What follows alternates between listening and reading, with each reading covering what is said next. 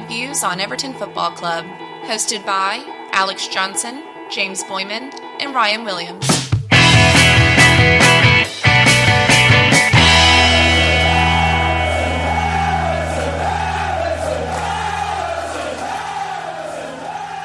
Ladies and gentlemen, welcome back to the American Toffee Podcast. James here, joined by Ryan today in a celebratory mood as Everton emerged victorious with a 3 0 win over Crystal Palace at Goodison Park. It is Everton's sixth win in their last 12 home games, and they've taken points from nine of their last 12, three draws, three losses, after winning just two of 10 before that. We'll get into the excitement. Arguably the best win of the season thus far, and we have a lot to discuss before we do. Just a reminder that if you enjoy the show, please leave us a rating and review on your podcast platform of choice. If you want to follow us on social media, you can follow us at USA Toffee Pod, Facebook, Twitter, and Instagram, and join our Discord, invite.gg slash ATP. We had some wonderful discussion going on there this morning. You can find all of the links in the description of this episode. Now, without further ado, Ryan, instant match reactions from our friends and listeners on Twitter. I'll defer to you and go. You can go first. I'm referring to one of my Northern Virginia brethren, um, Sludvig in the house. Um, comfortable win and a good performance. When was the last time we could say that? Scoring multiple goals in a single match is so refreshing. And yes, James, I feel refreshed.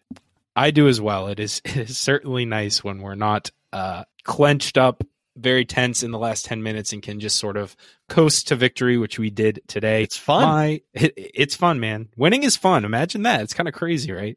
I went It's with better Matt- than losing, you know. Like, sorry, it's Bull Durham. It's I just got movies in my head these days, man. This What, I is brought the- Unforgiven last time.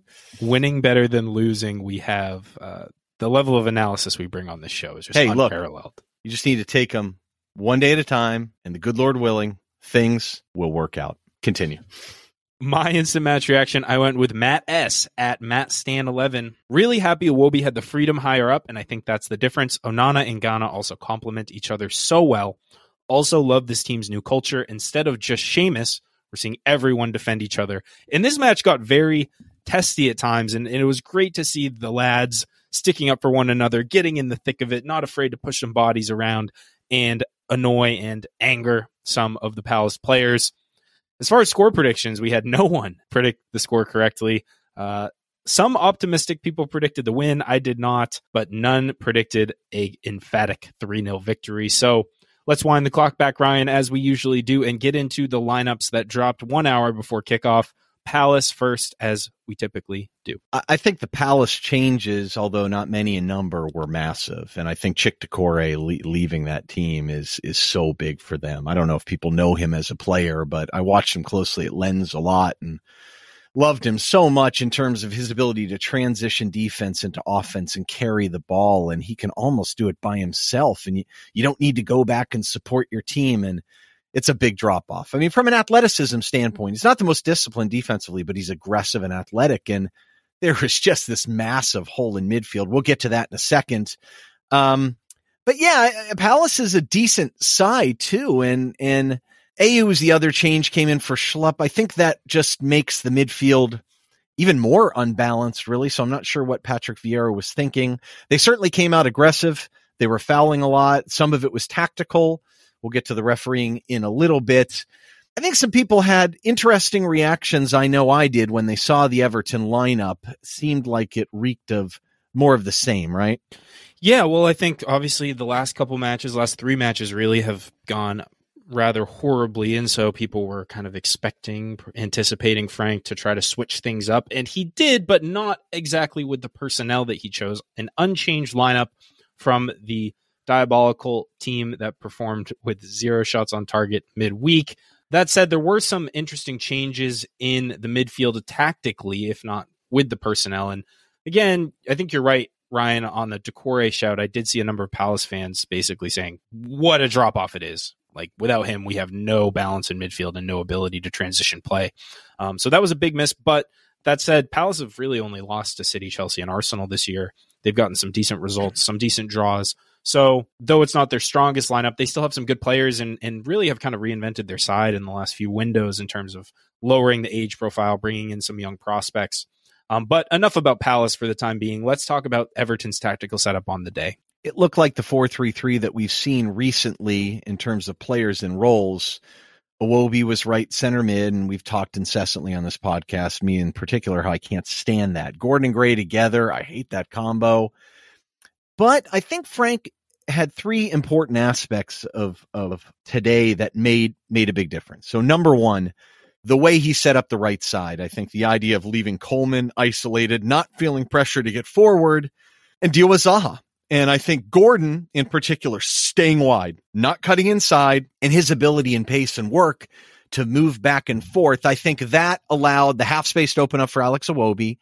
But I think the other number two is Alex Iwobi having tons of freedom. If we notice how often we tack to the left, we'll get to those numbers in a second, and how often Alex just flowed all the way to the left side, ultimately in that left half space, despite lining up on the right side. And I think the key to that too, number three was Onana staying disciplined. He let the game come to him today. He was aggressive in terms of winning the ball, but he, you didn't see him making all these crazy mazy runs. He didn't feel like he was forcing it.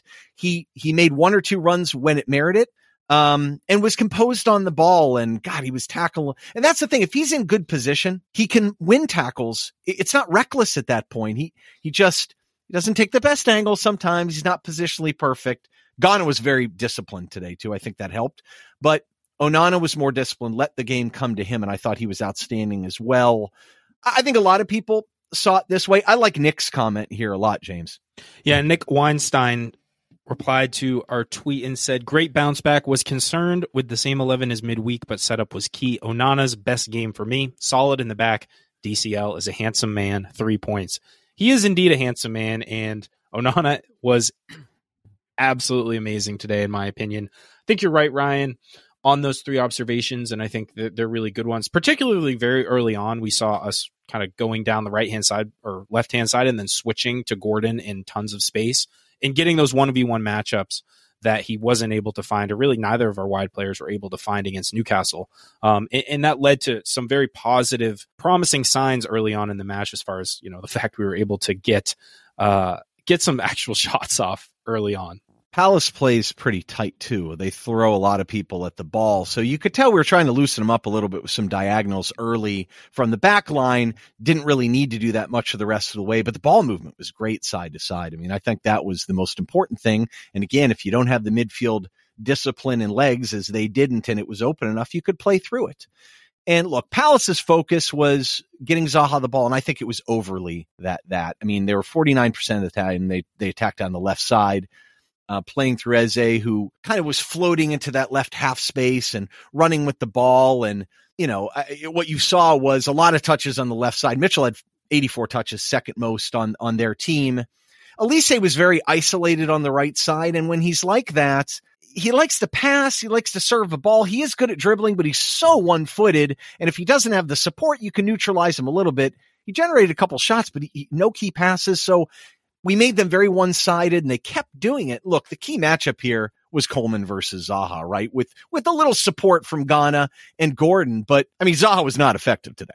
No, he was not. I mean, he ended with 11 turnovers and one shot. And when he is the guy who you're basically force feeding and hoping to create something, you can make him turn the ball over that much and produce effectively nothing on the offensive end, it's going to bode well, and it did for Everton today. We'll get into some of the numbers on Zaha's performances against Seamus Coleman later on in the episode. But Everton's attack predominantly left, I think 47% of the time down the left hand side. And as you mentioned, Ryan, that was in large part because Alex Iwobi was given the freedom to slide over to overload, and we were able to attack Joel Ward and, and Jordan Ayew. Jordan Ayew can't stand him. Can't believe he didn't get sent off today, but uh, we'll talk about the horrible refereeing as we tend to do because it never fails to frustrate. And I, I think the key to that is too, there's no rapid counterattacking threat from that side. Um, Ward isn't going to bounce forward, and Ayew is not an answer in midfield. I'm not sure why that's even a thought from Patrick Vieira. I, I think the key was look, Goodison makes a big difference. We're used to playing Goodison. The crowd was awesome. They were up for it, and we gave them reason to be up for it. I think Doucouré is a massive loss for them. So I think partially it was on the opponent. They didn't play great. But look, 22% of the time was in the home third. And that's the key to the game. Even if the numbers weren't overwhelming at times, besides the score line, we kept the ball in their half most of the time. I mean, our defenders didn't have as much to do and we had big chances even if we weren't creating them in volume. And and that's why i think the match felt like even if the numbers didn't necessarily jump out at you the obvious ones at least why it felt like it was so much more one-sided than maybe a casual observer might think. Either way um, let's take a quick break james. Before we get into it we'll get right back to you after we hear from our sponsors all right, folks, we are back and let's get into the timeline, Ryan, because this was an exciting timeline and there's plenty to discuss, plenty to celebrate, and plenty to be outraged at. But we'll start things off in the 11th minute. Actually, I want to take a couple minutes before the 11th and the 9th when we got our first shot on goal in almost two matches, two full matches, which was great. And then we follow that up just two minutes later. What, what you were going to say? Well, Go I was going to say, did did people do the fake you know how if you're in an NHL game and like the goalie finally makes a save and everyone applause, yeah, or like oh. you haven't had a shot on goal and someone just lobs one in and the goalie de- deflects it and everyone cheers. Like I, uh, it's like one of my favorite community based kind of moments. I didn't hear an uproar uh, on it or anything, but yeah, that was. It's like, hey, we could shoot the ball. Amazing. In the first 10 minutes, we're getting a shot on, on target. What an amazing sight. And then in the 11th minute, Everton take the lead through Dominic Calvert Lewin, who firstly does really well to win the ball back after losing possession, nicks it off the defender, gets it to Iwobi. Iwobi goes square to him. Dominic Calvert Lewin takes a sleek little touch around the defender, pushes him to the ground, and very softly goes to the ground, but an unreal move by DCL, and then buries it in the back of the net. Everton up 1 0, and Dominic Calvert Lewin back to his scoring ways. What did we say last episode? That much like last year, it took Dom a little bit of time to get his timing back. I mean, his first touch today, oh my heavens. I mean, some of the long balls off his feet, subtle touches. So, so I will say this, and I noticed this in the training session when they were in DC. Um, his dribbling and his ability to seal players and go by them, I thought had been dramatically improved, but we just haven't seen him much. Number one, we haven't seen him get good service on the ground much but we haven't seen his ability to turn and take people on. He just hasn't had the opportunities and he's been hurt. So the fact that he rolled one and tapped one by and then finished was great. Good square ball by Iwobi, but I mean, Dominic Calvert Lewin makes this. And the bottom line is people complain about his inability to score from distance, which I think is completely pointless and stupid. But his issue in terms of being able to dribble and beat people and his size and speed indicates he can do it, but he doesn't really roll people like Lukaku would or anything. I'm telling you, man, this was a really good moment for him and a great match, and I was happy to see it. And if he can start to really display those skills that I think he's worked very hard on, I mean, sky's the limit for this guy. People forget. I mean, he was six. He had 16 open play goals to, in his last full season, second in the entire league. And people are like, "Ah, we need a new striker." Like, what? I don't understand that logic at all, man. So it was good to see for sure. Um, I think it was wise not to let him go 92 when it was already in there. Um, and then we have just, I think we're playing pretty well at this point, maybe not getting massive chances. And there is this bizarre sequence, James, in the 33rd where you have a collision, you have head injuries. Referee Simon Hooper, is that who it is today? Simon Hooper blows the whistle. Fair, right? No problem. The problem is the ball has trickled out to the edge of the 18. Gordon has scooped it up and he's going to get it and is in a really, really dangerous place, which unfortunate, bad break, you blow the whistle. And then magically we come, there's a huge argument and you could tell Tarkowski runs up and is just going crazy. Somehow Palace, they drop the ball for Palace and they just keep it. Like, I, I, I honestly couldn't believe it. I, it was like, it was like Hooper forgot or didn't even know what was going on. So he's like, okay, well, by default, let's just bring it out to midfield and just just drop the ball, I guess, because I I don't know what else to do. And then so he doesn't. He drops the ball right to their keeper. He plays it out and they keep it. I just could not believe it. I'm like, even Palace, you would think would have acknowledged it, taken the ball and, and hoofed it back to Everton. No, right. no. I mean, I, no, once that was happening, I was like, boy, these Palace guys are a. They were uh, they were an interesting bunch today, were they not? They were. They were certainly very feisty. And then a minute later, basically the same exact thing happens. Pickford hoofs it, and Palace again gets to keep it I, inexplicably. This one, maybe. I, I get it if they thought Pickford was, it looked like Pickford was kind of clearing the ball away. And that's what Jordan Pickford was so angry about. You could, Pickford came very close to getting a card here. He did. He yeah. was not happy, but in his defense, it's the same situation.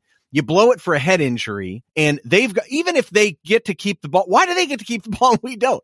Right. And it was it's just it's totally inconsistent, and that's a lot of how it was.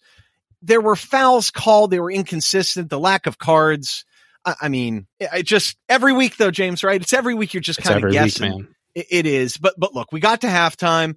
I thought it was a very good half of football for us. And, and you don't normally see dramatically one sided matches at halftime. You know, the numbers don't lend itself to that. Eventually teams wear down and things open and there's more scoring in second halves.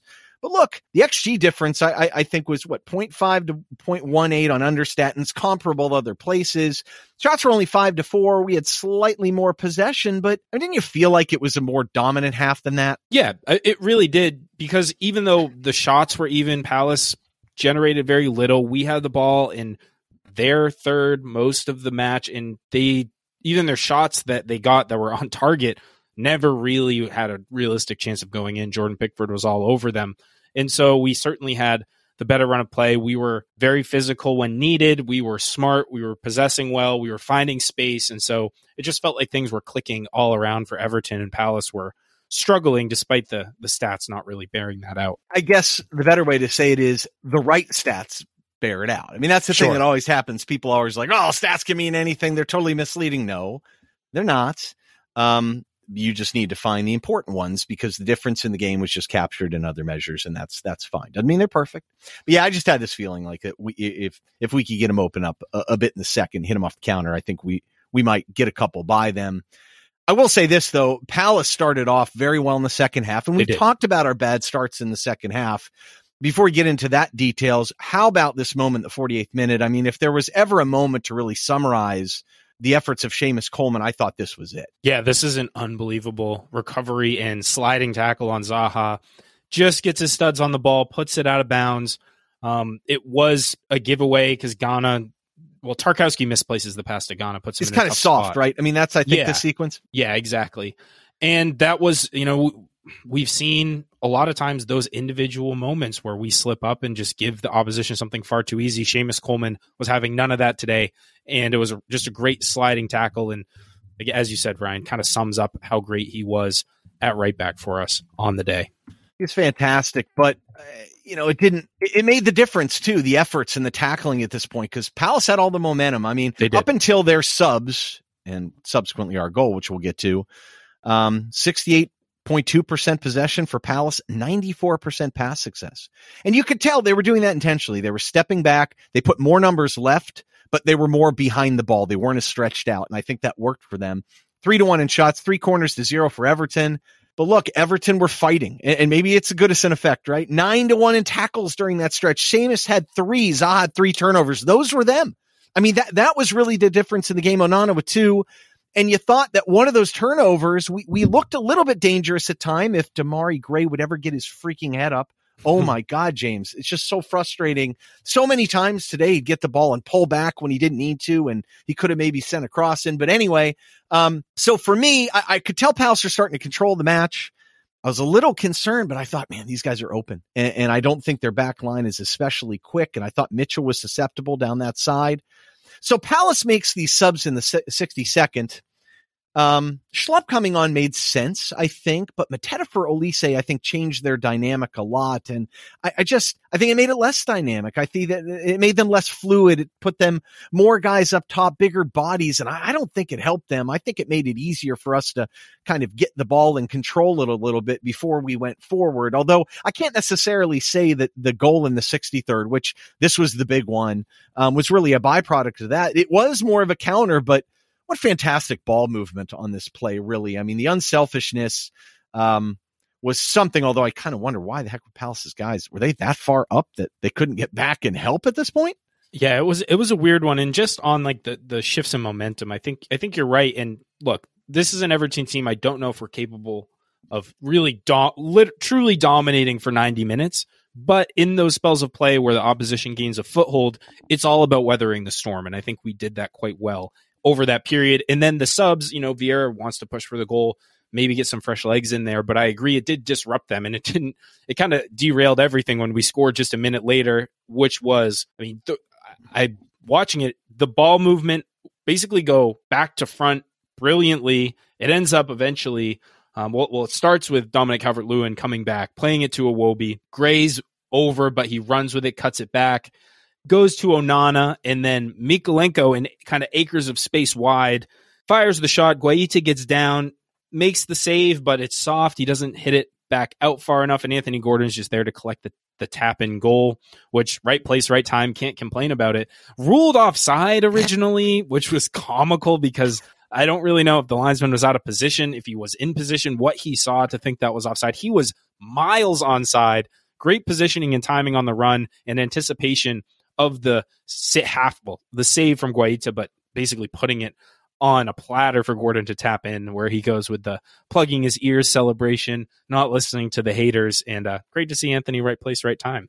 Onana's in the right place as well. I think everyone really is. Gray finally gets his head up and moves the ball. Still took too long to do it, but it mattered. And look, Onana, nothing great in the past to Mykolenko. Mykolenko, not the best touch to his left, but it's a great shot. I mean, hits it low, he hits it hard away almost like hockey style, you know, off the low pads to the left and the rebound comes in. And more credit to Anthony Gordon deserves a lot of credit. His his work rate today, his ability Amazing. to get up and down the pitch was was fantastic, and it was great to see him score. He had a great shot earlier too with the left foot. I thought at one point that was pretty clever, and it's nice to see him get on the sh- score sheet. It's been a bit, and look, you would think, all right, we're up two 0 dangerous lead, right? Palace is going to threaten, and they really, they really didn't. I mean, the numbers here, James, I, I think are pretty overwhelming here. I mean, you, you'd think they'd have 70% of the ball and a ton of shots, but it wasn't that case at all. Yeah, we didn't have to batten down the hatches necessarily because Palace just really were not very good and didn't respond well. Apparently,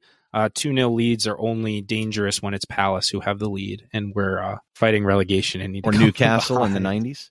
Uh, yeah. That's every, t- you know, I think about that all the time now. If we're up 2 0, I always think of that stupid Newcastle match. Anyway, um, but yeah, look, they only had 54% of the ball. It wasn't that impressive. They had three shots, none on target. We had three shots on target in that same stretch. So to me, that's a very good example of us weathering the storm well and, and, and seemingly being disciplined and organized. And it's not necessarily a hallmark of Frank's tenure to be disciplined defensively behind the ball, but we did it, and it was good to see. And I, I think the players relaxed and were in the right positions, at least defending in a way. Um, I would be remiss not to bring up this the I don't know what you call this the melee uh, in the 67th minute. Uh, well, my comment here in the in the doc is Palace mad.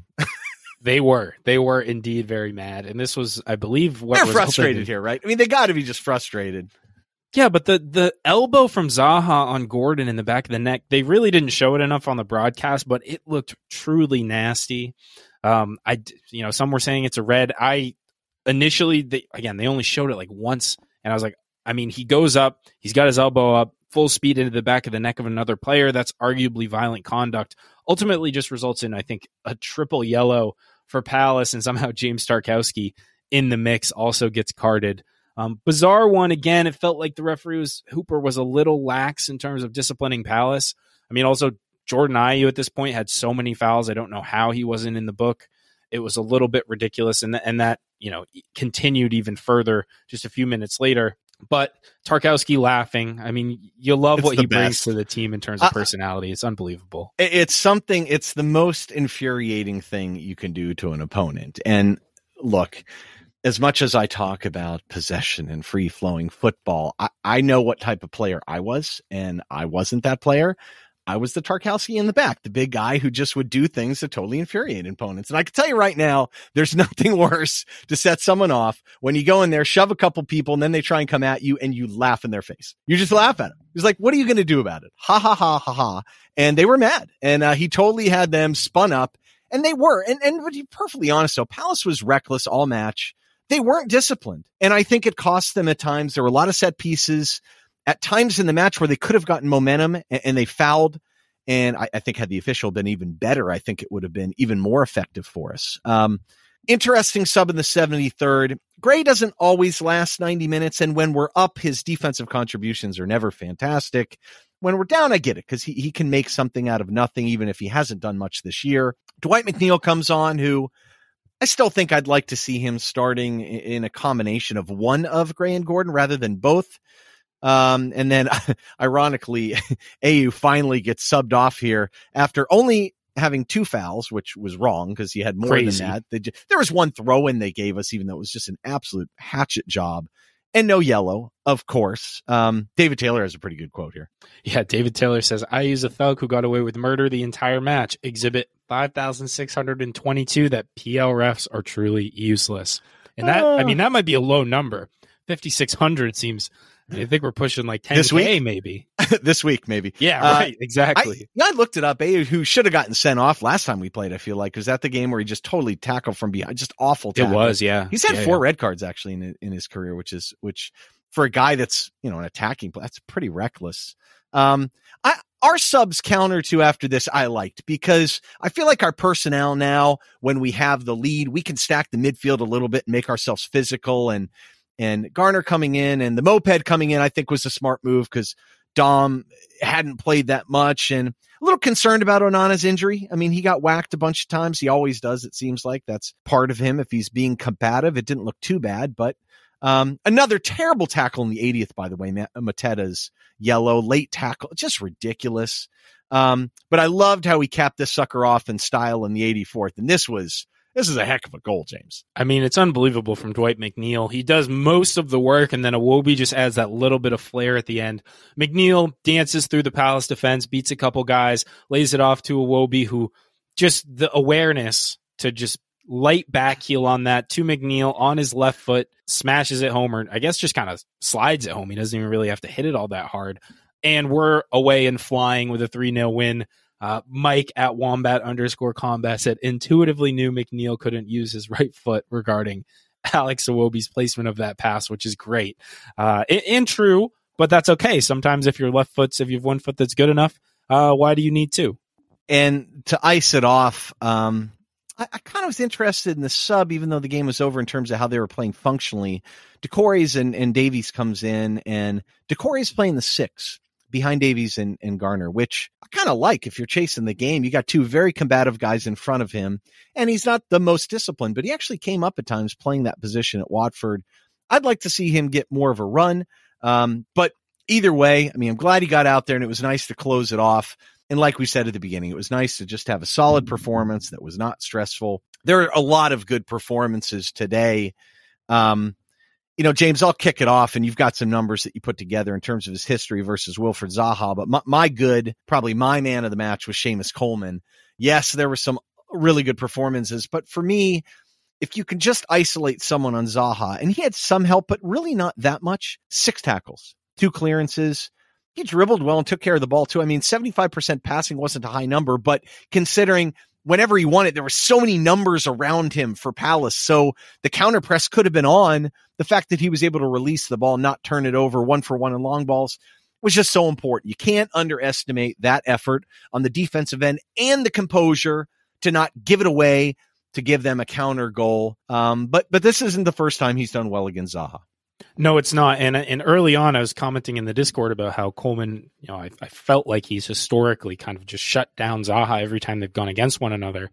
And so post match, I went back and just looked at some of the numbers since 2018 when Coleman has matched up against Zaha, and they're they're pretty comprehensive. I think Zaha, if you exclude the 4 0 cup defeat last year, Zaha has like one assist in six or seven appearances. In 18, he had one shot, three shot created actions. In April 19, 0 for 1 in shots on target, one shot created action, one assist in, in February of 2020, one shot. September of 2020, one shot created action, one goal created action, but zero shots on target again. And then in May of last year, one for three in shots on target, no goals, no, no assists. So Seamus, for Palace, one of Palace's consistent great creators, has done an amazing job of just nullifying his presence on the pitch. And I don't know what it is, even in even in his older age, as he walks off into this twilight of his career, he still has that guy's number. And Zaha just has to be so frustrated. This Irish guy just destroying him every time he comes against the Blues. Yeah, and Zaha's big thing is high volume chances, lots of turnovers, but lots of big creative actions. And I mean, you, see in the history, I mean, only two of the games did he have one more than uh, one SCA, I think, in this history. It's it's impressive, no question about it. Um, but look, I think the midfield was really key today too. So it was hard to not pick one of the midfielders, which thankfully you jumped on that one. Yeah, I mean, any of them would have been really good contenders. I went with Onana, six tackles, six for six in tackles. In fact, 91% pass accuracy. And in my opinion, what he did today is exactly what we need from him as a complement to both Iwobi and Gana and really whoever else he's playing with. He took care of the ball, stayed back a little bit more disciplined, and he just supported both of them really well. He was there to clean things up. The telescopic legs making some really impressive sliding tackles. And hopefully the injury, as you say, is nothing serious. The guy just takes knocks like no other, but he always bounces back up, gets a little bit of treatment, and then he's back to, to full strength.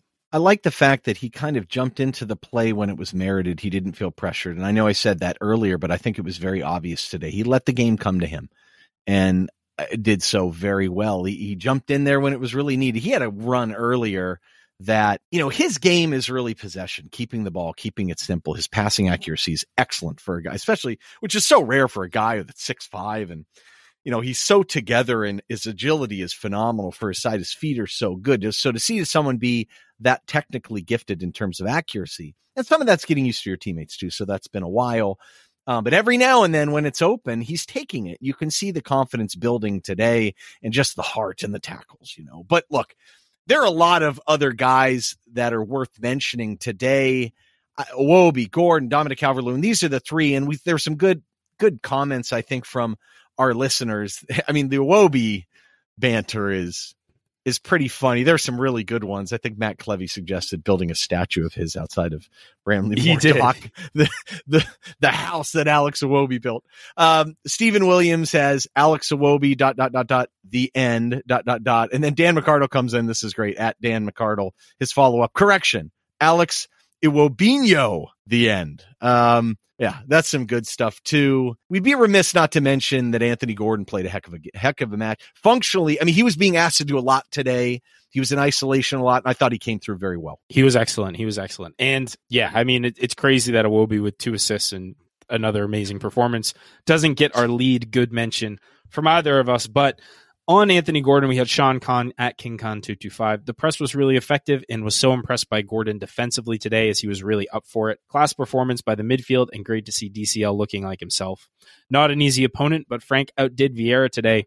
And yeah, Gordon just off the ball in particular. I mean, early on, I thought he looked threatening. He had that one shot that you mentioned earlier um, dangerous with the ball at his feet, was beating a couple guys, but off the ball, he provided a lot of support. He was tracking back. He was making some really great tackles. And, uh, you know, we've, we've, we've talked about his limitations. We've been frustrated with him, but today was one of the good Gordon days, and long may it continue. I loved the pressure. Like, uh, look, it's something that you teach kids at a younger age. Like Max, Max, my son plays out wide often. And, teaching him to kind of check your shoulder, see what's behind you before you pick an angle to pressure the defender. And she- and I, I thought knowing that Seamus, no, we didn't want the Seamus Zaha matchup. Obviously, the more you can prevent him from getting the ball, the better, right? And how often did you see Gordon look, see where Zaha was, and attack from the wide space? Instead of angling them wide, which is often probably the more more typical way to do it. It was conscientious, it was intentional. Kudos to Frank for setting it up that way, but you know, Gordon put in the effort today to do it. And look, if he's isolated out there, to me the issue with Anthony Gordon playing inside, you want him to, to get on his right and shoot, but he's not good at separating from players in tight spaces yet. Um, but if you give him some space and the threat is that he can run behind someone, now he's effective. So even when we were overloading the left, Gordon really stayed wide. And how often did we see earlier Iwobi receiving the ball and sending it straight over to Anthony Gordon? And that just makes all the difference in the world because now you got to honor that guy. It opens up the space in the middle, and we saw that.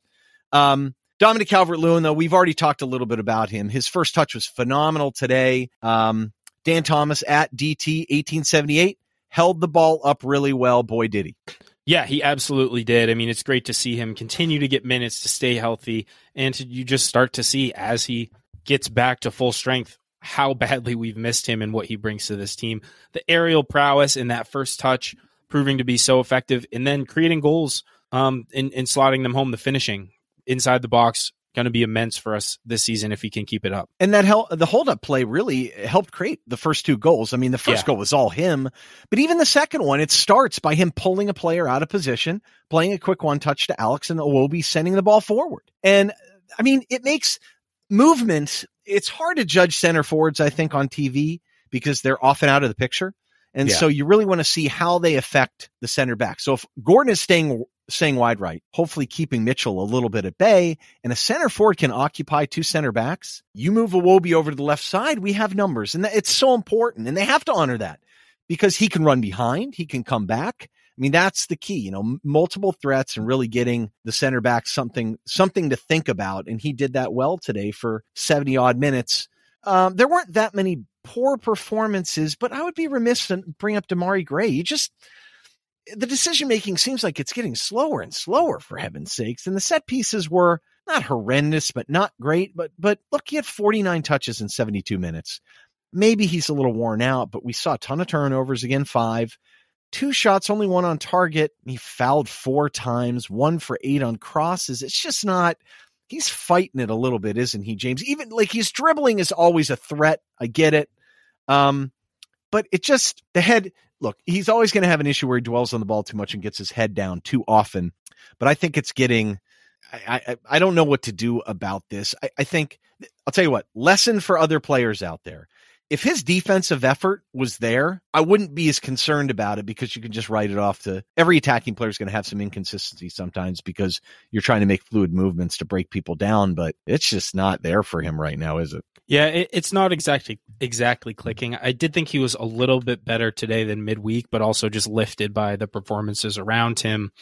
Um, yeah, the number of times he, he'll receive defeat and just stand flat footed and kind of look like he might take someone on, but then dribble basically away from the support that's coming towards him. He was isolated a little bit. I think sometimes when he receives the ball, he doesn't have a lot of options, and that makes things difficult. But you know, I, I, didn't choose a bad because I think Gray would be maybe the only one you can make an argument for. Everyone else was pretty solid, other than the referee, which you know we've already hit on enough. Um, Have we? I don't know. I, I, I think so. I mean, there's only so much you can say, but I do think if we reflect on the match as a whole and we reflect on the match midweek, what did we say in our last episode at the end? We said two things that we could do differently to maybe improve the performances. One was pressure more and get more players forward. In other words, get more players forward. We definitely pressured more, especially early on, and that put Palace off of their rhythm. And we were able to to push more players forward at times as well. So I think that was some, and, and also just the midfield having more clearly defined roles. Um, and being a little bit more conservative and knowing what they were doing help us keep our shape, dominate that area of the pitch better, and keep Palace at arm's length for the majority of the match. Goodison crowd deserves a lot. I know it's a difference totally. maker, but yeah, Frank deserves a lot of credit here to come back with the same lineup but to see how much more purpose they had. And we saw a glimpse of that, like I said in the beginning of the of the second half and against Newcastle. Um, it was probably helped by the opponent. And that's what we said up front. We said Goodison plus the opponent are definitely X factors. Yeah, we just looked like we had more purpose, didn't we, James? We looked like when we had the ball, we had an idea what we wanted to do with it. And we saw some better individual performances. You know, when you look kind of the way the match flowed from an XG standpoint, I mean, I think we jumped out ahead and we did well. And Palace kind of had that momentum shift kind of from about the 45th, you know, the second half till about the 60th. And then we just kind of took off. And we just, it would have been nice to take a few more chances. So that's a great example. A couple times he recycled the ball back, which, okay, normally I'd be all in favor of, but I felt like there was opportunities that he passed up. But look, we, our, our chances were big. The ones we created were really big chances and we executed on them. And I thought, I thought it was a well, a well deserved win. And I just Palace never looked that dangerous. I thought. No, they and, and the XG bears that out. I mean, you look at Understat has us at 1.93 to their 0.6 and XG philosophy us 1.64 to their 0.84. And really, the XG for us comes off of essentially our three goals. The first one, Dominic Calvert Lewin shot had a 0.31 XG. Anthony Gordon's goal was a 0.79, and then Dwight McNeil's was a 0.51. Those are three huge chances, and we converted all three. And it's going to be, and Palace, on the other hand, really only had like one or two significant chances XG wise. They didn't finish. We had the big chances, they came to us, and we buried them. And that's what you need to do to be successful in a game. You got to score goals to win. I have a feeling the numbers, the way the more advanced models do, will be lower just because sure. you, know, you don't get double credit for the Mykolenko and Gordon shots.